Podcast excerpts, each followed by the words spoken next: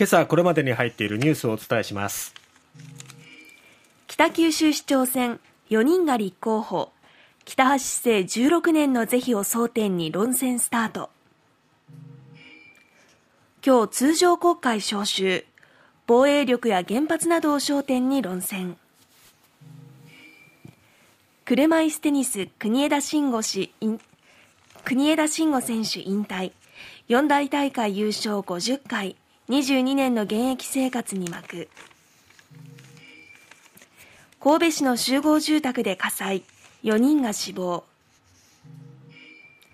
博多駅前女性刺殺事件から今日で1週間。容疑者の男謝罪なく自らを正当化。さてまずは北九州市長選挙ですが昨日告示となりました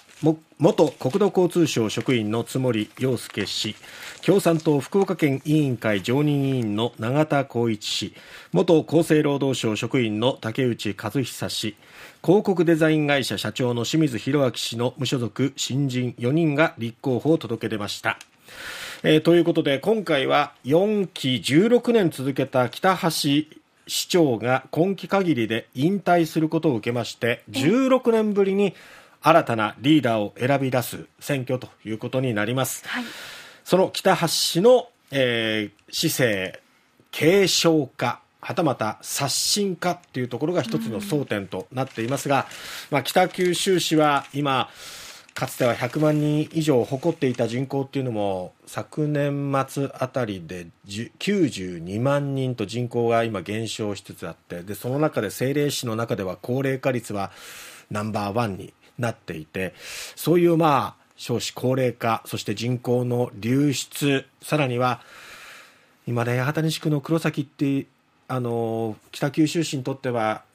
第二の、まあ、副都心のような存在なんですけども、はい、非常に寂しいんですよ、私もよく黒崎で高校時代まで遊んでいた場所だったのが、にぎわいのあった場所が、どんどんどんどん廃れていっていくのは寂しいんですけど、そういうこう北九州市の街づくりをどうしていくのかっていうことね、はい、北九州市があの成長できる街になっていくような、そういうこうビジョンをね、えー、掲げて、えー、頑張ってほしいなと思うんですよね、新たな市長には。はい、なので、えー、皆さんもですね、この、特にまあ北九州市民の方々、有権者の方々は、ぜひ、この4人の候補がどんなビジョンを持っているのか、耳を傾けて投票行動に移してほしいなと思います。前回の市長選投票率が33%台、ね、非常に低かった。なので、まあ、今回、ぜひですね、えー、希望を託していただきたいなと思いますね。みんなで盛り上げていってほしいなと思います。はい、さて、えー、こちらは注目です。今日から第211回通常国会が召集となります、はい、政府与党は過去最大となるおよそ114兆円の2023年度予算案や提出を予定する60法案の成立に全力を挙げますただこの国会が閉じられた間にえー、閣議決定して大きな方針転換となりました防衛